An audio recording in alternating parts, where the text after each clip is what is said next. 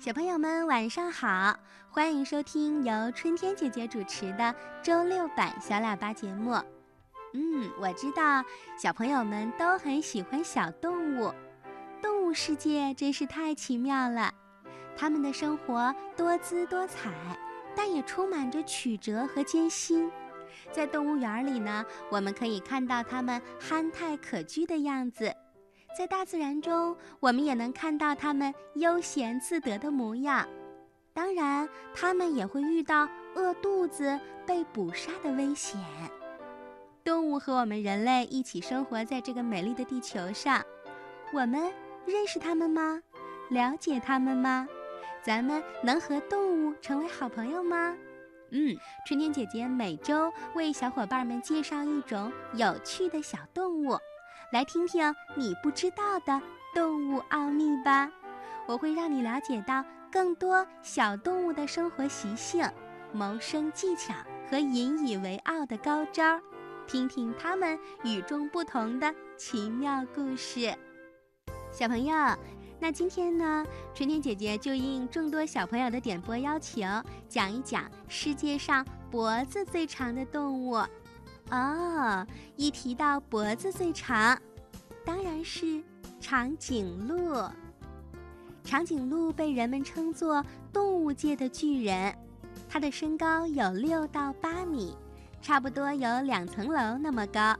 它是陆地上最高的动物，群居生活，一般十几头生活在一块儿，有时呢一群也有二十几头。它们生活在非洲的热带、亚热带广阔的大草原上，身体上的颜色和斑纹是多种多样的，因为产地不同，有网状的，有线条状的。每头长颈鹿身上的斑纹都和人的指纹一样，是独一无二的，因此这就成了它们身上特有的符号和特征。长颈鹿的皮又厚又硬。这可是它们天然的盔甲，通过灌木丛的时候，它就不怕被划伤了。而且呢，那些想吃它们的动物也不会再打它们的主意了，因为它们是没有办法咬动长颈鹿厚厚的皮。不过，小长颈鹿出生以后是要经历考验的，它必须一出生就要站起来。这时，长颈鹿妈妈会一直踢它。踢自己的小宝宝，鼓励他赶快站起来。如果小长颈鹿一直趴着，就会脱离长颈鹿的群体，这时野兽就会把它吃掉啦。长颈鹿的祖先是山西兽，山西兽的脖子可没有现在长颈鹿长。祖先生活的地方青草很少。所以呢，慢慢的，长颈鹿就只能伸着脖子去吃树上的叶子了。这可是个优势，因为它们比其他的动物更能吃到树顶上美味的树叶。不过，也因为它们总是要仰着头去够树上的叶子，所以长颈鹿的脖子和前腿也就越来越长了。其实，长颈鹿的脖子和其他的哺乳动物是一样的。也是由七块颈椎骨组成的，只是这些骨头呀都被拉得长长的罢了。雄性长颈鹿会用脖子来决斗，它们用长脖子在空中画个优美的圈，猛地向对方的长脖子撞去，而对方也毫不示弱地回击。这种搏斗呀，就像是用脖子在跳舞。除了脖子长以外，长颈鹿还有个超级长的大舌头，它的长度有四十六厘米，相当于小朋友铅笔盒的三倍长。在摘取树叶和嫩枝的时候，长颈鹿充分利用了这条奇长无比的舌头，轻松的就可以卷住几米高树枝上的叶子，再用舌头回转送进嘴里。这种吃法呀，很像园林工人在修剪树枝。一头长颈鹿每天要吃下十五到十九公斤的食物，是人的几倍呢，所以分量也是很大的。长颈鹿是反刍动物，反刍就是吃进胃里的食物，再返回到嘴里进行咀嚼。长颈鹿有四个胃，第四个胃才是它真正的胃。在这个胃里有胃腺分泌胃液，食物在胃液的作用下被消化掉。长颈鹿因为脖子很长，所以喝水的时候就比较困难了。在喝水时，也比较容易受到附近的猛兽袭击。人们观察到，其实长颈鹿可以好几个月都不喝水，也能正常的生活。这是因为它所吃的树叶食物里含有大量的水分。天气炎热的时候，许多动物都躲在树荫下。长颈鹿当然也有自己散热的妙招了。它有长长的脖子和长长的腿，这两处的表面积很大，所以能起到很好的散热功能。这样，长颈鹿就不怕高温了。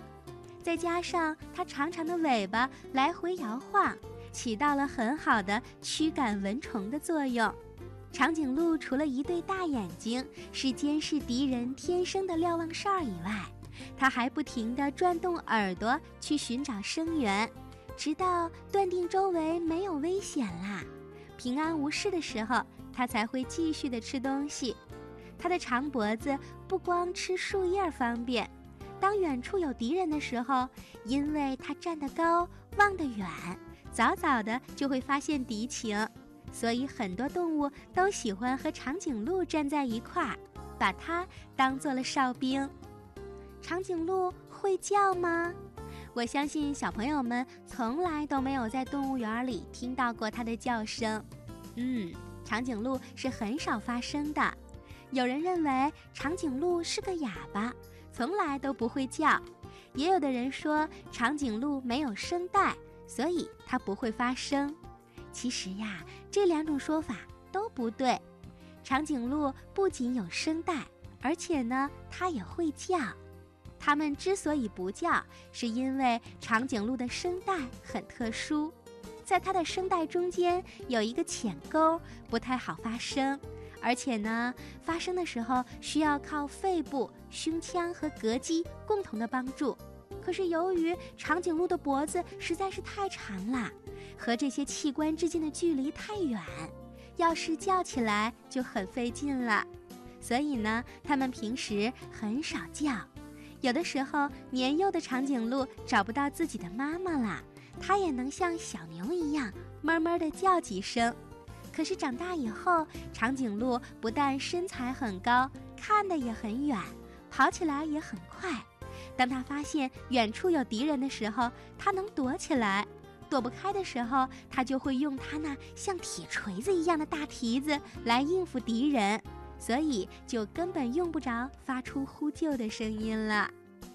好啦，听了春天姐姐的介绍，你是不是对长颈鹿了解了呢？有没有更喜欢它呢？嗯，动物是我们人类的好朋友，请大家为它们创造良好的生活环境，别让它们受到伤害。去动物园看动物的时候，请不要把手里的食物随意的丢给它们，它们吃了可能消化不了哦。其实，动物园里的饲养员叔叔每天都会定时给它们喂一些好吃的食物，所以它们一定可以好好的。你放心吧。好啦，那今天春天姐姐给小朋友们讲的你不知道的动物奥秘就听到这儿吧。欢迎小朋友给春天姐姐留言，告诉我你喜欢什么动物，想知道哪些动物的知识。